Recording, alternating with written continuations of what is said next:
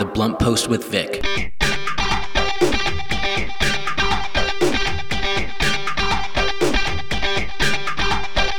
Good morning, happy Monday, and welcome to the Blunt Post with Vic. I am your host, Vic Gerami, the editor and publisher of The Blunt Post. The Blunt Post with Vic is a program that covers national, regional, and local headline news, offers analysis and commentary, and I interview members of Congress, local elected officials, and other high profile public figures. I have two guests on the show today. First, I chat with Council Member Mitch O'Farrell from LA's 13th District followed by Council Member Bob Blumenfield from District 3, right here in the San Fernando Valley.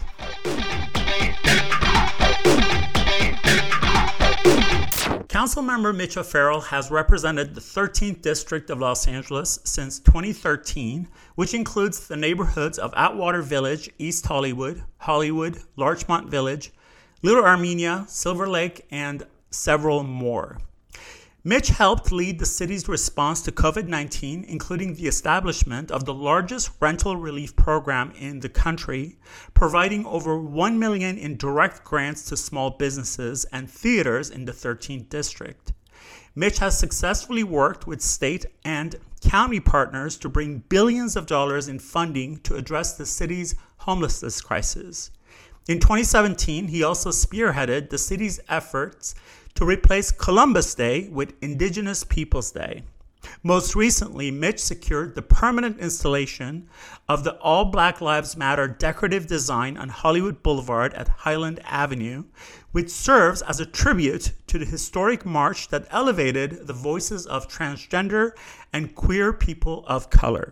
So, Mitch, uh, congrats on a successful campaign so far. This is your uh, because of term limits, this is your third and last time you're going to run for uh, LA City Council. Yes. Um, how do you feel as things are uh, now? I feel really good because we have set the table, so to speak, for so many great things to come to fruition in this third term. We've laid the groundwork for the Hollywood Walk of Fame master plan. Uh, we have our Armenian Gateway under construction and it will be dedicated this calendar year. We have streetscapes uh, that we've completed, but more coming in in historically neglected parts of the district. We have traffic safety measures that are coming in. We've got the Los Angeles River Master Plan and uh, the creation of a revenue stream for infrastructure and habitat restoration coming in. Mm-hmm. Um, we are envisioning the future of the Silver Lake Reservoir Complex with the community. Uh, and we have so many of these processes in place, not to mention policy, uh, leading the way in the city to get the city of Los Angeles to 100% carbon free energy by 2035. Uh, and the next handful of years are going to be critical to ensure that we achieve that target. And it really is a moral and climate imperative that we do so. So those are just some of the things that I'm excited about. We have a record of getting things done, uh, a good track record. So we're making the case. I'm meeting new voters from the new parts of the district after redistricting, and it's exciting. Um, we're jazzed, we're ready, and we're, we're bringing it all forward. That's a, that's a lot. That's a lot of accomplishments and a lot of uh, very ambitious agenda. What do you think uh, has been uh, some of your highlights in the last, uh, what, since 2013, I want to say? Right, right. Um, I'll work my way backwards. So just last Monday, we dedicated a new bridge uh, in Elysian Valley, and it's the Taylor Yard Bridge. I've worked on that bridge since 2003 when I was on the staff of my predecessor. Mm-hmm. Uh, and when I was a council member, a new council member back in 2013, we really began putting the building blocks in place to lead to last Monday. And it's a multimodal bridge, beautifully designed by some incredible architects and, and engineers.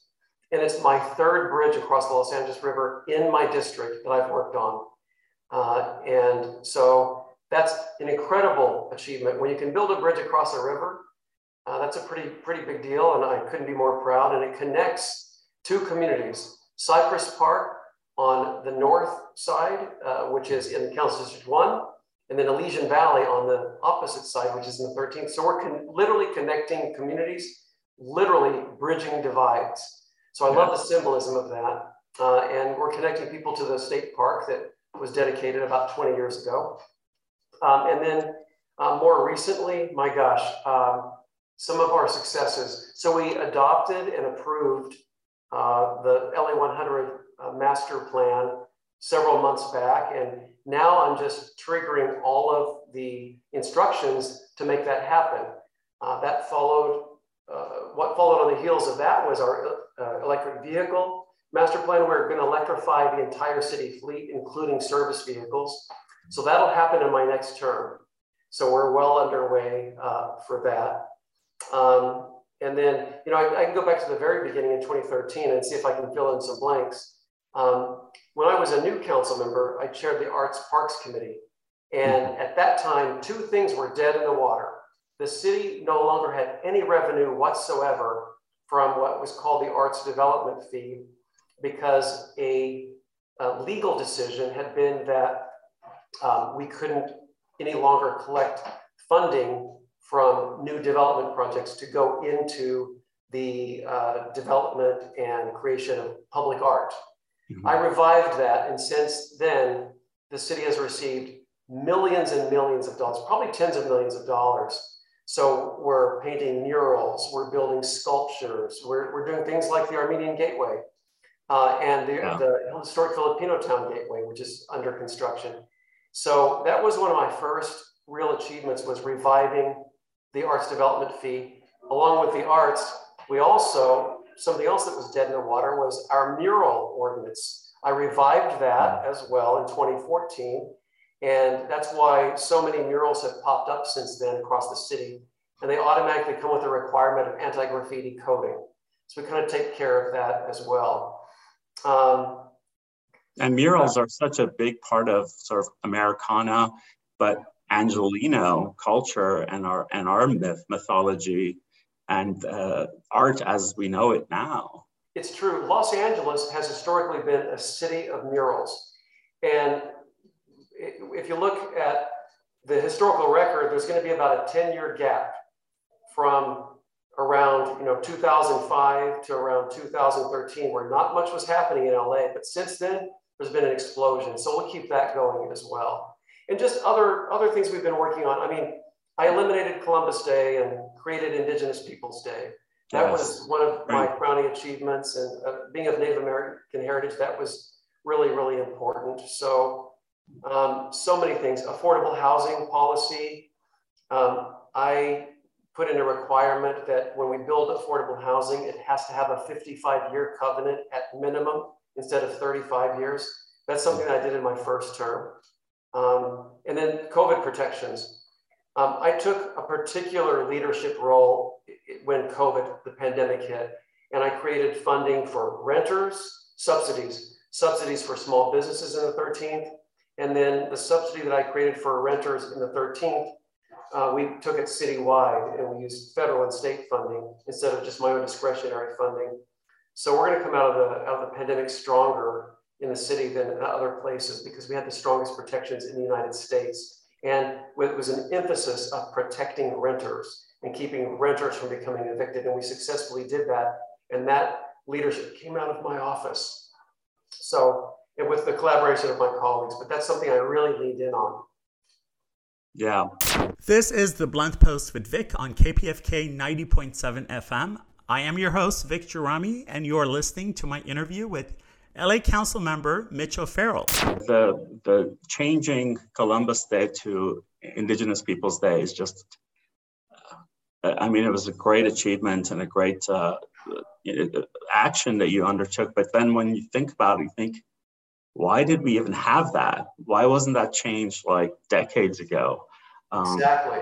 So at least we're trying to remedy that now and, and sort of really undo all the damage. Um, I want to ask you, so what do you think? I mean, you know, I'm familiar with a lot of, you know, what you do, and uh, some read a lot and some don't, and uh, because of that, there, there, some people are just not informed. What do you think is like the, mo- the biggest misconception about not you as a person, not your personally, but uh, about the work you've done. What project do you think is the, the, the most um, maybe uh, didn't get enough attention uh, that the public may not know as much about?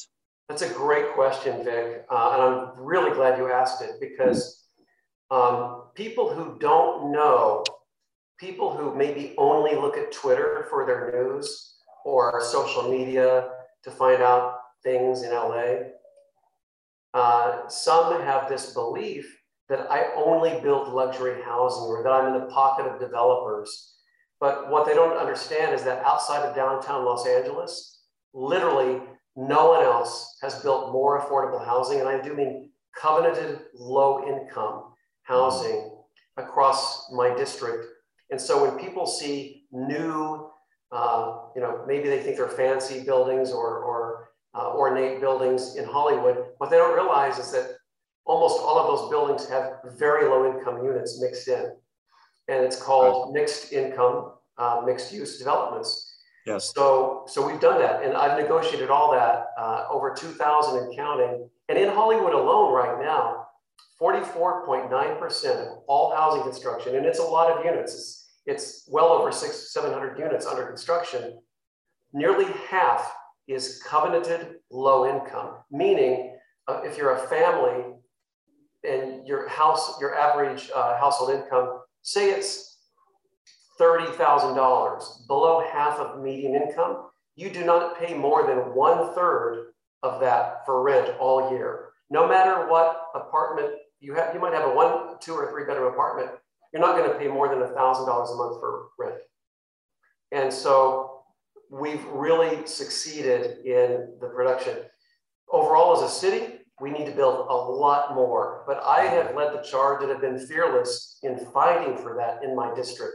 And then secondly, I'll say the production of permanent and, and um, transitional housing for people experiencing homelessness. We've stood up so much in my district, the whole spectrum, safe parking, safe sleeping, tiny cabin communities, uh, a, a, bridge home projects, and then permanent supportive housing projects. I have a campus under construction right now that's going to be 454 units of homes for people who are formerly unhoused. Wow. There's nothing else like that in the city, and that's under construction right now in my district. And what city is that in? Uh, it is in the Westlake area, uh, right off of Beverly, and that's okay. uh, a ground broke for that some months ago. We're building a whole campus, and that's, that's because I work with these project teams, and uh, we you know, we stand this up because it's it's it's really the issue of the day is homelessness and the lack of affordable housing. And also people need to realize, I mean, it's really basic stuff is builders, you know, you can't just get all builders to come in and buy and, and build nothing but affordable housing because there are businesses and they also, you know, they have to make a profit as well. There has to be a middle ground, which is what you've done, which is a mix of affordable units with with just standard, you know, market rate, exactly. um, so that you can really bring this these investments into the city.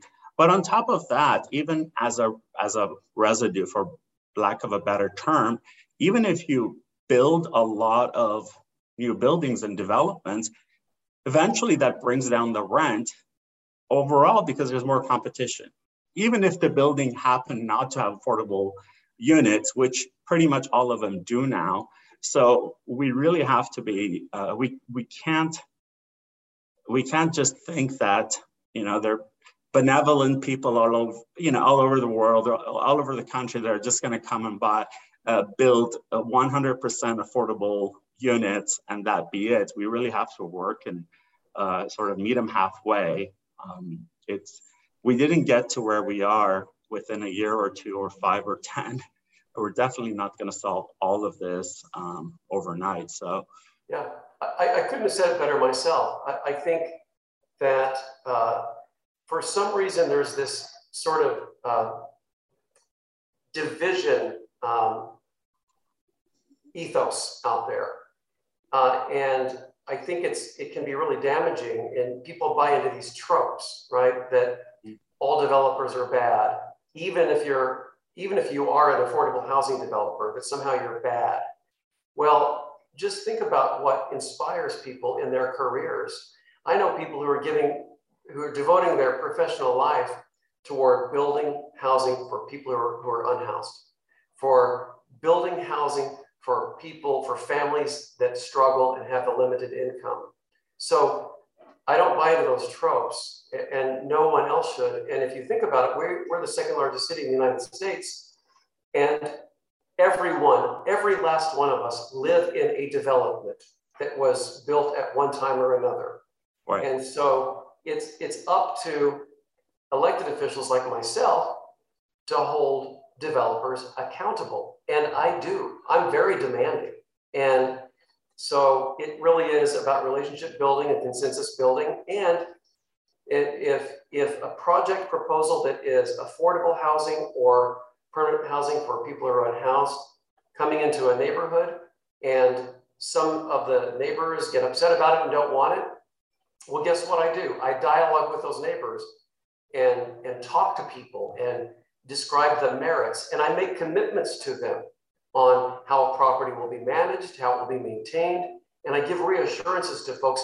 And then I hold myself accountable to those reassurances. So we have successes all over the district yeah. where people have been a little reluctant or afraid or even opposed to certain things. And uh, we have successfully implemented them. And they are then more broadly accepted once they're up and functioning. I'm just usually fascinated, and we can move on from this topic, but fascinated by people who are just anti-development altogether and think, what do they think? What, what do you think happens after 10, 15, 20 years when there's no development? Everything runs down. We don't want to, and not to not to um, blame Cuba, but look at Cuba. For whatever reason, they haven't had development since the 50s. And so it's just about managed growth, managed growth, which is what you are doing, um, so that cities can stay uh, modern and uh, you know convenient and uh, you know keep up with the demand. I mean, people want to live in Hollywood.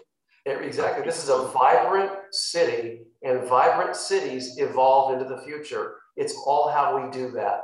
Yeah. This is the Blunt Post with Vic on KPFK 90.7 FM. I am your host, Vic Gerami, and you're listening to my interview with LA Council member Mitch O'Farrell. In terms of this post, I'm hoping that it's post COVID recovery now. Me too. You know, we've said that before, but then we've kind of reverted back to. Um, what are some of the challenges that um, your district is facing going into this, hopefully, this phase with small businesses and uh, just residents and all of that? Uh, and what are some of your plans or initiatives for that? So that's another great question. Uh, businesses are struggling to find enough of the workforce so that they can function to their full scale, especially restaurants, hospitality industry. In, in a way, that's not a bad thing because workers can demand more of their employers, right? Yeah. And, and so that, that's a good problem to have. Um, but I, am hopeful that as we come out of this pandemic, that businesses uh, can flourish again. They're ready to, but some there's a there's a real issue with uh, uh, staffing at the moment. It's just a very real. The unemployment rate's low, and uh, again, another a wonderful problem to have. Uh, but we need to. Our businesses are poised for a real strong comeback. They just need to find the workers, and and so that's important for that. Um, I would say, and believe me, I'm meeting people at their doors again all over the district. And uh, everyone is concerned about uh, the unhoused and making sure that we can have this compassionate but determinative approach to addressing the crises and bring people inside on a path to wellness and stability. Uh, and also so that people can experience safe, clean sidewalks and those are not mutually exclusive principles. And right. so I think that's what Angelinos expect to see of, of us. And that's, we're doing that. Uh, and also just, there's a, a very general unease and anxiety about public safety. Mm-hmm. Uh, and so we're addressing that as well. And again, one of those, it's not an either or. Um, during the summer of protest in 2020, I was one of the leaders on reform for um, you know armed response from from the police department. Uh, the LAPD officers are, are my friends. Uh, I, I've worked with police officers all these years, but I also know that we can always do better. And my unarmed response pilot program in Hollywood has been very well warmly received from everyone the police department, constituents, uh, advocates for the unhoused. And so it's the pilot project is looking good. So if someone sees someone experiencing an, an episode who might be unhoused instead of an armed response, um, I have uh, outreach practitioners who are very professional dealing with that person instead. And with the potential of bringing them inside and putting them under a roof instead of dealing with it as, as a crime when it's not a crime. Right. So those are the tough things that we're doing right now. And my constituents want safe neighborhoods. They want to feel safe where they live and where they work. And I want the same thing for them. And you don't do that by abolishing the police department. You do that by supporting our brave women and men and bringing in um, innovations that, that lessen the likelihood of uh, an unwarranted shooting. So, you know, reform, in other words, and, and we're doing that. We're, we're moving on dual tracks. Yeah, yeah, that's another thing that um, I always sort of have this. I don't know, I get baffled when someone says uh, completely defund police. And I'm thinking, really? Do you really want to do that? Do you know what that would mean? Yeah. Uh, FC, it's a, it's a balance that we have to, you know, a strike to uh, reform and educate and, and do better, as you said. I mean, if, if there were no, if there was no police department, what would happen to the bank robbers and the thieves and the, the, the rapists and, because they're out there. It, yeah. You know, they, they just, it, it just is, it's, it's, it's a, not, the majority of people are good, respectful, but, but I can tell you that there are, there's a proliferation of firearms that are in the trunks of cars driving on city streets right now. I mean, so we can't be naive about yeah. this. We have to be yeah. sensible and reasonable. People want safe neighborhoods and they also want reform at the same time. And we can absolutely do both, and we are. It's true. Um, Mitch, before we go, uh, if you're talking uh, directly to your constituents, those that'll be voting this year, uh, what would you like them to know? What would you like to tell them? I would say that I love this city so much. It's given me everything I could have ever hoped for or dreamt of as a young man. I love my work. I have a public safety agenda and not a political agenda. And there is a huge difference between the two. I keep politics out of my decision making.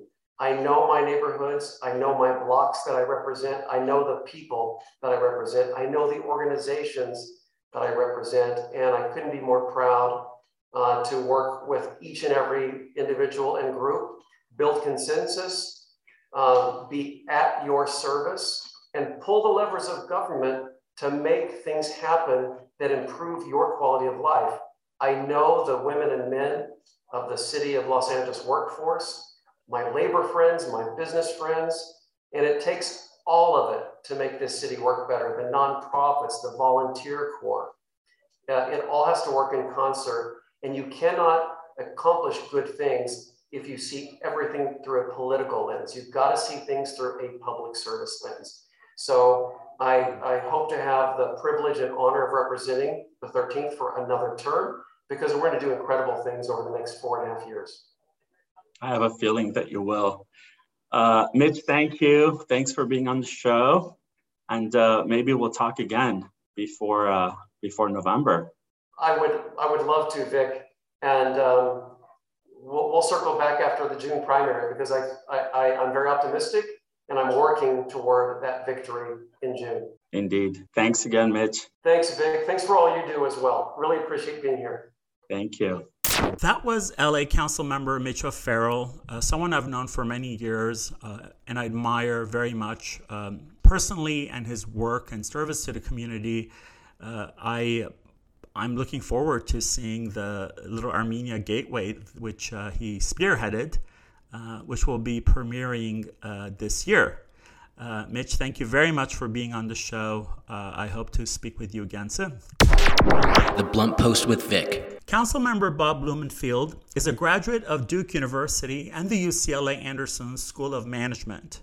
He was elected to the Los Angeles City Council in March 2013 and re elected in 2017. He represents the 3rd District, which spans the northwest portion of Los Angeles in the San Fernando Valley, including the communities of Canoga Park, Reseda, Tarzana, Winnetka, and Woodland Hills.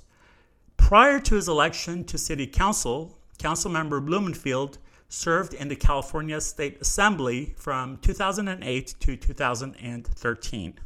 Councilmember Blumenfield, thank you for being on the Blunt Post with Vic this morning. How are you today? I'm doing doing really well, and, and I'm so glad to be here with you. Well, thanks for being here. Um, you know, every election cycle, we we say this that this is this is a really important one, and then we're back at it again. Um, I just want to know in general first uh, what your impression is as to where we are in this, hopefully, uh, sort of recovering from COVID or transitional period from the sort of the toughest part of COVID uh, era, not just as a nation, but uh, Los Angeles, as well as your own district, which is uh, District 3. Yes, District 3, which is really the West San Fernando Valley. I represent uh, communities like Reseda, Winnetka, Canoga Park, Tarzana, Woodland Hills, uh, that area of the southwest San Fernando Valley. But in answer to your question, where are we in COVID? I mean, I, I hope and pray that we are at the end and that we're looking at COVID in our rearview mirror. Um, but of course, there's no way for us to really know that. There's been a couple of times where we thought we were going there, and then a new variant comes out. But um, but we have to move you know, at some point, you know, from pandemic to endemic, and and re- recognize that that we're going to live with COVID, but what to what extent and how that's going to look. So as a as a city, we are starting that process of toggling off some of the restrictions that we put put on on and in place during you know the beginning of COVID and, and throughout. Uh, some of which some of these restrictions are clearly no longer needed. Some of them are questionable questionable about whether they're needed, and and some we still need. So we're working on that process, uh, and and hopefully as the caseload goes down, uh, we'll be able to move faster and faster on that. But certain things like uh, you know I had put in place and put a motion forward, you know, at the beginning of the pandemic about senior shopping hours when it was a um, a real issue for seniors who who couldn't you know nuzzle, you know, nudge their way to the front of the line when the, the shelves were barren, who were high, at high risk.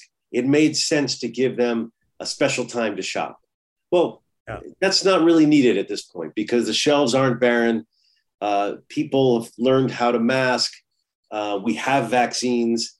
Uh, so and and and at this point, none of the supermarkets are even enforcing that anymore. So that's that's sort of the easiest low hanging fruit. And there are other things like that, but we need to we need to work our way through them.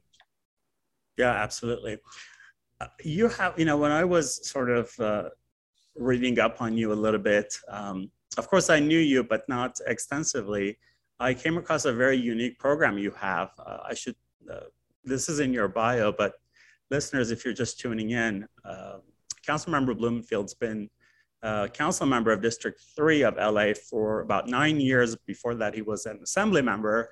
And you have this uh, program called Bobcats, which yes. is very unique and it's very interesting and you know very dynamic. If you if you can tell us a little bit about that. Sure. And what it stands a, a, a CAT in our in my acronym is a community action team. And because my name is Bob, we call them Bobcats. Right. And uh, I started this actually when I was in the state assembly. And the idea is to harness the power of the community and of volunteers around specific issues. You know, it's important as an elected official, you can't do anything by yourself. You need to have a good staff, but even much more than that, you need to have you need to figure out how to harness the power of the community to really be a full force multiplier and get a lot done. And uh, I've tried to do that in a number of different ways, but through these Bobcats, where around a particular issue, we set up a, a community action team to figure out how do we take action on this issue in the West Valley. And we set one up uh, early on about domestic violence. And that all folks in the community who were interested in that issue, we got together and we looked to figure out how, where we could have value added. And in that case, the value add came from being a convener and bringing together some of the groups that really never spoke to each other and putting a summit together. We did that. Uh, have another community action team around economic development where we get a lot of the local business folks, but we don't want to be another chamber. So we figure out how do we how do we have value add. Uh, and then one of the probably the the the longest running and and and and I don't I don't say most effective, but the one that's probably done the most visual uh, things is is my emergency preparedness Bobcat. Uh, now, to understand this Bobcat, you have to understand a little bit about me as well, because part of my political consciousness was was and my my fanaticism about being prepared for emergencies was seared during the 1994 earthquake. I was at that time I was working for Congressman Howard Berman, and uh, I was working for him in Washington when the earthquake hit and destroyed our district office, destroyed you know the valley. People had these these fears that the world would that the valley would become a ghost town and uh, lots of very real fears. But um, we were able to get the largest aid to a to a district at that point in history. It was 14 billion dollars worth of aid, and uh, after that, my life changed. I spent the next year and a half working with with homeowners and, and renters and business people and trying to help people get their lives back together through SBA and FEMA and all the rest. So I got very focused on emergency preparedness. So when I first got elected, that was one of the first bobcats I wanted to form was one dealing with emergency preparedness. And so we've we've gotten a number of very active uh, community members to be involved with this. So much so that they've set up an office within my office that they come to regularly, uh, and we have, uh, among other things, probably the most unique thing is, and and then we spun they spun off a nonprofit, and uh, is we have these warehouses uh, that we forward deploy in the district that we fill up with emergency supplies. Uh, I'm probably the only elected official that I know of in the nation that has uh, basically warehouses full of supplies.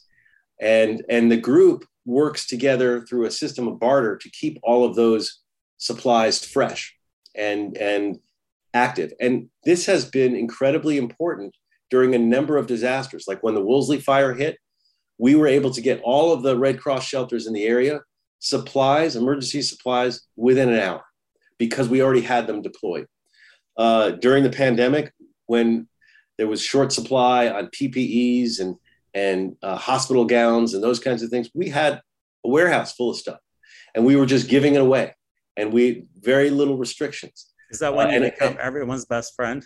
Uh, yes, in some Other ways. elected officials' yeah, best friend. I guess politically that's not a bad thing either. But uh, uh, and but it also helped with um, with food. You know, we we have a lot of non-perishables uh, that are ready for emergencies, but you don't. You, people didn't think about this, but when the pandemic hit and the supermarkets closed, a lot of the food banks in the area, um, their main source of donations dried up because the supermarkets didn't have excess food, which is what they usually gave. And, and before they could figure out how to get to that next step, there was this, this period of time where they were really hurting.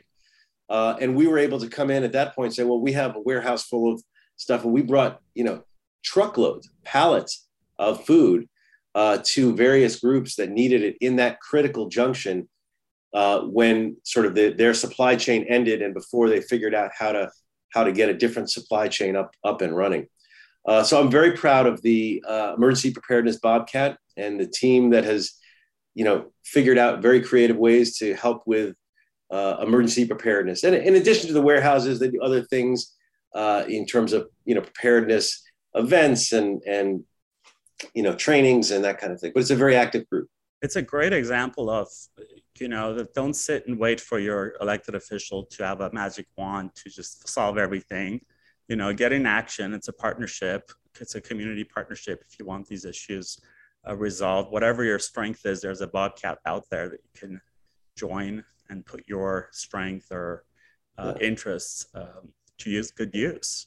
And and if there's not a Bobcat, like anybody who has a particular interest, I'm always happy to start a new one. Right. You know, and, and we have little ones that start for a little while and then they they, you know, the the interest wanes. But you know, that's the beauty of it. It's just a it's just a tool to to engage engage community and volunteerism and and and being the solution. Yeah. Yeah. I also was reading about uh, you know.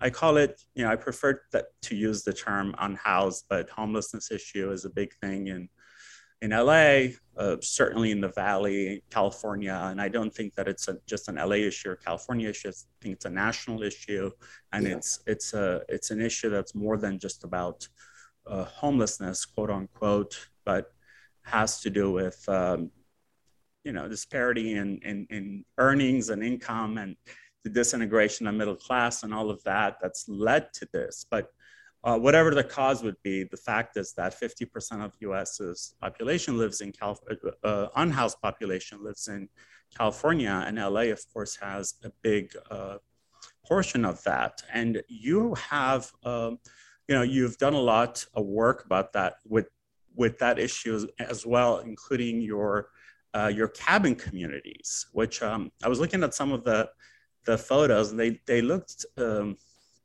they looked so neat for you know it's, it's such a great solution for someone to be safe and have a roof over the head and a, and a, clean place to, to sleep and live. This is the Blunt Post with Vic on KPFK 90.7 FM. I am your host, Vic Gerami, and you are listening to my interview with LA Council member Bob Blumenfield. If you can tell us about, for, for those uh, listeners who are not familiar with a, what a cabin community is. Yeah, it's it is a it's not a long-term solution. It's a it's but it's a it's a fill the gap solution. It's a transitional housing solution. Uh, and what it is, and some people call them tiny homes. I prefer the term cabin communities because uh, sometimes when people are t- referring to tiny homes, they're actually talking about small homes with a restroom and a kitchenette, whereas these cabins are are are, are much more stark. They're in in the case of the cabins that we've set up in my district, they are eight by eight. They they have a bed that folds down from the wall. Uh, they have heating, air conditioning, and Wi-Fi, and some shelving space. But then each cabin is is in a little is in an area that is fenced in. And within that community of those cabins you do have a trailer with with individual restrooms. You have another uh, you know trailer or cargo container that has uh, laundry facilities and food service and you know and and service areas where caseworkers can meet with folks. And so you you set up a, a perimeter fence. You have security um, but you have these cabins, and, and they're designed to help people transition from the streets to whatever their next solution is, whether it's permanent supportive housing, family reunification, uh, shared housing, rental assistance, all, all the number of things. But a lot of times it's, it's when someone is on the street, uh, it's not so easy to go directly from the street to permanent supportive housing because you need to have an ID, you need to have a number of different things this is a this is a recognition that the streets can't be the waiting room for permanent supportive housing and these other solutions. For years, that was the model, which is we have homelessness and we have these other solutions, but we have nothing in the middle. Uh, and the downside of that is the people who are waiting would spiral. And, and, and, you know, and if you don't, if you're living in a tent, you don't have access to services, you're, you're it's going to affect your mental health. You're not going to be able to sleep. All sorts of, you know, you're, going to have other issues that, you know, drug addiction issues may be more enabled. Um, so these cabins are a way to to get people off the streets into a stable environment where caseworkers can work with them to get IDs and other services and to get to that next step. I think it's a great solution. Uh, it's a temporary solution. It has proven that way in my district. We've set up two of these cabin communities one with 52 cabins, the other with 74.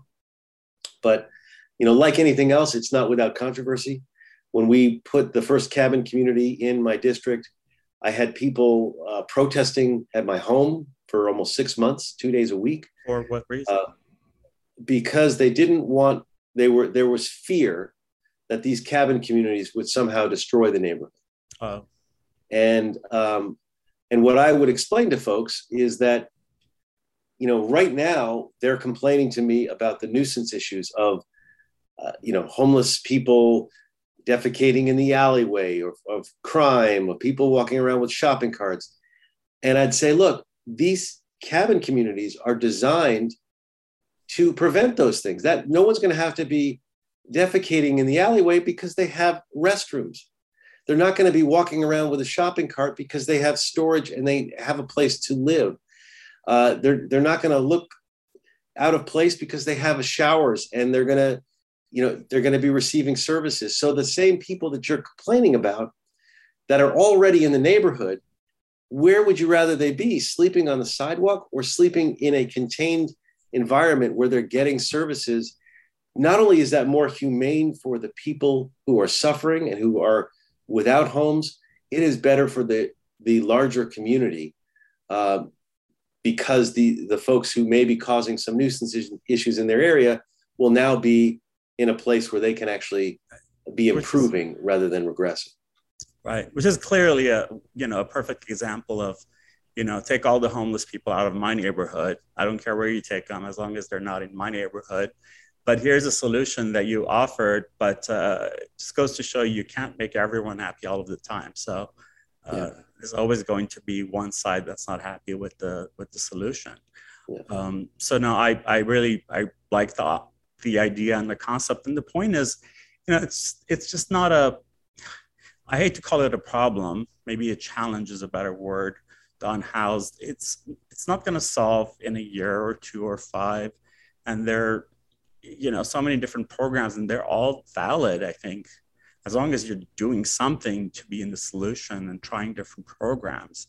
Otherwise you know it's going to be what it has been which is uh, years of just debating and it just never goes anywhere. The issue becomes bigger with real estate prices the way it is rent prices. I mean what? I was reading uh, uh, it was an mit for from all the universities, MIT did a study, came out about a year ago and said, actually, it was less than a year ago, that someone making minimum wage cannot afford a one bedroom apartment in any of the 50 states. Now, that's extraordinary that you can't afford a one bedroom apartment in Mississippi, Louisiana, Kentucky, you know, uh, you just can't in, in places let, let alone Los Angeles, right? I mean, you know, it's impossible. if you can't afford it on minimum wage in Mississippi, how are you going to afford it in Los Angeles? In Los Angeles, yeah. So um, it's definitely not something we're going to solve. Uh, you know, uh, in a in a in a one election year or with one mayor or council member or anything like that. Um, but I want to sort of go to a different direction. You know, as a as a gay man, I I'm interested to hear from uh, elected officials about you know, where we are in LGBTQ rights. Um, you know, of course, we've had some setbacks in the last few years, uh, but most of that has been on a national level. You know, I don't, I can't think of anything. I hope, you know, maybe someone can correct me, but I can't think of anything uh, that's very hyper local that has to do with queer rights uh, that I can ask you about. But I can ask you about something that perhaps it's not relevant to your campaign, uh, and it's certainly not something that you have much control over. However, you are an expert. You used to be on the board of Anti-Defamation League, and I'm sure you're aware of you know what's happened in in Artsakh, the Independent Republic of Artsakh, and the the 2020 attack on Artsakh by Azerbaijan and Turkey. And um, I know that you're supportive of, of the Armenian American community. A lot of them live in your district. And uh, now seems to be this sort of let's kick the Armenian season internationally. Um, it's a it's a very devastating thing to see the hostilities and the the massacres. I mean, there's nothing else to call it. It just keeps keeps happening. It didn't end in the so-called 44 day war, which wasn't a war, it was genocidal uh, assault. Um, perhaps I'm asking you to see if you have uh, any words of hope and inspiration uh, for for your Armenian American constituents and just people who are listening. I mean, yes. I mean, I do think, and, and and the hope I think comes out of out of L.A. and this country where we do we have a very strong uh, support for our Armenian for for Armenia and Armenian Americans and and Armenian Americans are making that difference. I went to Artsakh actually a number of years ago with some of my colleagues, with uh, Paul Krekorian and uh, Adrin Nazarian, and uh, and I, I, as a consequence, I got put on the blacklist for um, of course because because I did visit, and um, you know, so when I saw, you know, having been there and met the folks who were there, it just it just broke my heart to see what was happening there. It just um, devastating, devastating. Um, you know, because it's not it's for for you for a lot of people it's not just an abstraction but for me too now you know having been there and broken bread with folks and um, you know it's just it's just devastating. Uh, you know the world is we have these these narratives these different narratives where people don't seem to communicate and we're seeing that you know obviously in ukraine and and what's happening there. Uh, i mean i think the solution ultimately is is figuring out how to break through the narratives and getting getting you know the truth. You know the jeffersonian idea that when you put a lot of ideas out there the, the best ideas rise to the top. Well that only works if people actually get access to information.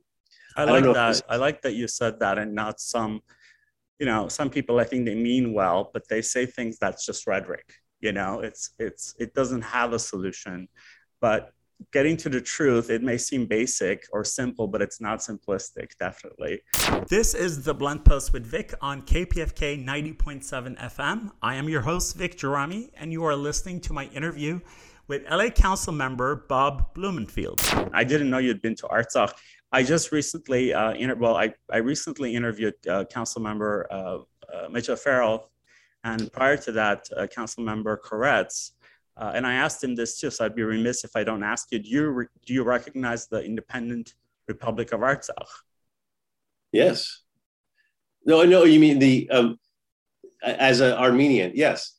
No, I mean Artsakh as an independent republic, which oh. um, ultimately they have their own right to self-determination and their own sovereignty. Whether they, you know, want to join Armenia is a, you know, up to them. Right no, I mean that that makes sense to me completely. Uh, and in fact, we did a council resolution about that as well, I believe. Yeah, um, City of Los Angeles has recognized the, the independent Republic of Artsakh. Uh, yeah, I no, believe I, that I, happened in 20. Just just last year, I think we did that.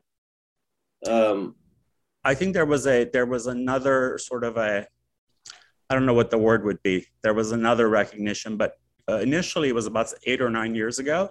City of West Hollywood did it um, last year, uh, and so did Burbank. Um, but it's it really it's uh, recognizing Artsakh has become genocide prevention because as cities around the world recognize it, uh, it will have more of a standing with the United Nations, therefore more protections. Because right now it's just, you know, for 11 or 12 days now, Azerbaijan has cut off uh, heat and electricity from Artsakh. So people in freezing temperatures, you've been there, you know, it's a yeah. very cold, uh, high altitude in the mountains, kind of a small republic.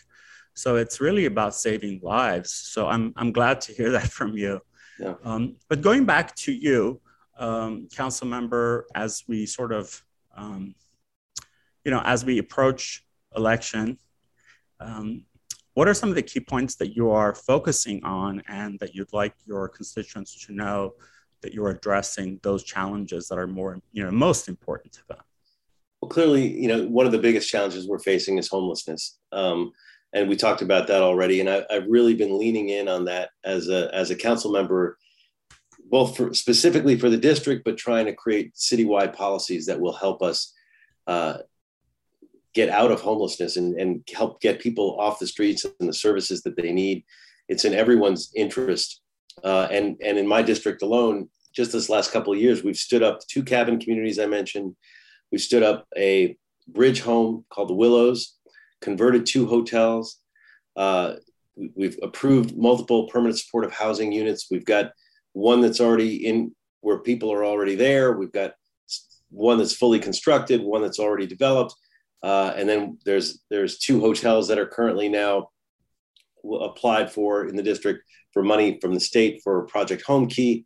So we're really trying to lean in, uh, you know, on that, uh, as well as trying to make sure that as we do that, that folks are actually getting off the streets, they're getting into the services, and, and in fact, all of the underpasses in my district that used to be sort of the most contentious places because they are such critical corridors. Um, they're now all all clear. They're, you can now walk through them unobstructed. There's no there's no encampments there. Um, but the homelessness is far from over. You mentioned that you know the bigger issues uh, that are feeding homelessness, which you know whether that's affordability of housing, whether that's the overall economic inequities. You know there, there's you know and and and the the ubiquitous cheap uh, drugs, fentanyl and, and others that have you know pervaded the system, uh, all of those things are contributing factors. And so we need to not just address the folks who are homeless now, but we need to go after the the the causes of homelessness, and that's much bigger than the city. Um, and that's this is part of the tricky part about dealing with homelessness is that a lot of the the the factors are out of the city's direct control. That doesn't mean we say we don't do windows. We lean in no matter what it is. But you know, mental health is a county. You know, all the money flows through the county. Right. But uh, but I can't just say that and throw my arms up. I have to figure out how do I, if I'm not getting the services from the county, I have to, you know, on the one hand, I have to lobby the county and push them for more services, but on the other hand, I have to be creative. And we've done that a couple of different ways in my district. You know, we've use discretionary money to bring in the San Fernando Valley Mental Health Clinic to have do street medicine specifically in the district. Um, I put together a partnership with Providence Hospital when they were uh, going doing their upgrades, and usually you get a lot of mitigations from them. I said, look, I want to roll out the red carpet for you guys uh, for this new hospital, but I need you to help me with one thing. And they kind of, no one ever approached them that way. I said, no, one thing. I said, well, what is it? I want you to invest your hospital in helping with the mentally ill and drug addicted population, local population in the area. And to their credit, they came back with a proposal uh, where they partnered with the Tarzana Treatment Center and they invested about a million dollars up front and created this program where they have patient navigators in the emergency room and then some off-site houses where folks can be referred to directly from the emergency room to those houses where they can get treated for their both their physical and their mental uh, issues uh, you know immediately after the emergency room which saves the hospital money because the hospital money pays a tremendous amount in the emergency room. These are frequent flyers and folks who are costing them a lot of money but it really helps the community. And they like the providence holy cross? Yeah well it's out actually now they've, they've merged with cedar so now it's providence oh, okay. uh, Providence Cedars, but um, okay, in Tarzana. But they like the they like this program so much that they extended it to their other two hospitals in uh, Olive View and in Burbank.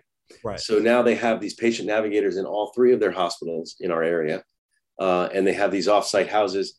And it was going so well that we actually leaned in and, and I pushed the city to get an additional house for this program um, so that they can refer even more people to it. And as uh, as a not sorry to cut you off, but as a as a recovering alcoholic of I've just over 14 years sober, uh, I can vouch that the Tarzana Treatment Centers is one of the best in the country. Um, just, they're, they're great, and I'm proud that they're in my district, and uh, I work very closely with them uh, on a number of different issues. And and the fact that they partnered with with Providence on this was was, you know, is one of the reasons why this is a successful program and a model for other uh, other hospitals to to lean That's in. Right, it's a big win. Yeah, it's fantastic. Any question, uh, council member, that I should have asked you but didn't, or anything you'd like to add? Perhaps a, a call to action, and also let them let, let people know how to get in touch with you. Your website, perhaps. Yeah, well, and, and I was, I mean, I realized you asked me the question about the issues, and I just started with just one. I mean, other issues I could no, mention please. too. You know, a, another important issue is, and it relates, it's kind of a good bookend because it relates back to what we talked about at the beginning in terms of COVID, is how do we get, as we hopefully see COVID in our rearview min, window, how do we take the lessons of COVID and and take the good things that we've had to adapt and and implement them to move forward so that we don't just this isn't just a a crisis that we have to recover from but we take advantage of the the lessons learned. I mean we pivoted in many good ways at, because of covid. Obviously covid is a horrible pandemic and there, you know i would have rather we never experienced that but we did experience it and we had to make several changes and some many of those changes we need to implement more permanently. Things like more contactless connections with the city uh, doing more online with the city where people don't have to to come in and they share documents in ways that we've never done before. Al fresco dining was a product of of covid. Well we're moving to make that permanent. Uh, i one of the other reactions to covid is i moved to streamline a lot of the requirements that businesses have to go through in terms of parking and uh, being able to do self attestation when it comes to uh, architecture and small changes in, in planning. Well, taking some of those innovations and making sure that we don't just go back to the old ways, yeah. that we figure out how do we move forward and and make you know not just go back to the old world and the old Los Angeles, but how do we how do we move to that new Los Angeles uh, and and capture the innovations that happened because of COVID and and and come out of the other end better than we were when we started you're the first elected official I've spoken with who's already in the next chapter, like is already sort of evaluating what's happened and the lessons that can be learned. And, you know, I know in my head, as you were talking, I was thinking that you're putting together a how to book if this were to happen again or not happen, but just, you know, what can we take away from it? So, what can we take away? How to, but also, how, you know, what are those things that, that regardless of a pandemic that we just we we learn to do better and let's let's apply that and and and do it better in the future Absolutely. you know it's it's like the you know no, don't let a never let a, a, waste a crisis or you know don't make sure you see what the opportunities are out of that crisis. Yeah makes sense. Anything else council member? No i mean i, I appreciate the opportunity to, to speak with you. There's there's so many there's so many issues that we could talk about and um, you know it, it's LA is such an amazing and vibrant place, and I'm I'm so honored and privileged to be part of it and and to work with the community to to, to make it an even better place. And and so thank you for giving me some time today and and for for really bringing all these important issues to the forefront as you do. No, thank you uh, for being on the show. I hope yeah. to uh, chat with you again before, uh, way before the election. And uh, if you want to give us your URL to your website so people can sort of learn more about your initiatives and get in touch and look at your programs and such. Yeah, uh, bob.blumenfield at lacity.org is is my government website. You can see a lot of all the great things that we're doing. You know, uh, whether it's whether it's, it's homelessness, whether it's streamlining city, it's just Blumenfield at .lacity.org. And if you just go to that, you'll you'll see all the, all the great things that we're doing. And and you can sign up for our newsletter too because uh, I'm constantly putting out new and new things about what we're what what we've been up to that week and sort of what what the latest challenges are. Fantastic. Uh, thank you again, Council Member. I really appreciate it, um, and hope to chat with you again soon. Look forward to it. Thanks again, Vic. That was uh, LA Council member Bob Blumenfield, uh, who serves the northwest portion of the San Fernando Valley and who has uh, truly brought some uh, dynamic and uh, innovative, out of the box uh, programs and initiatives to his district. Council member, thank you very much for being on the show. Uh, I appreciate your time and I hope to speak with you again soon. Before we go, I'd like to thank my producer, Ricky Herrera, without whom this show would not be possible, and KPFK, the station that brings you unfiltered and commercial free news, opinion, and hopefully some inspiration. Thank you for joining me today on The Blunt Post with Vic. Tune in next Monday at 6 a.m. for another episode. For more information, please visit thebluntpost.com. You can also follow me on Instagram and Twitter at Vic Gerami, at V I C G E R A M I. Thank you. The Blunt Post with Vic.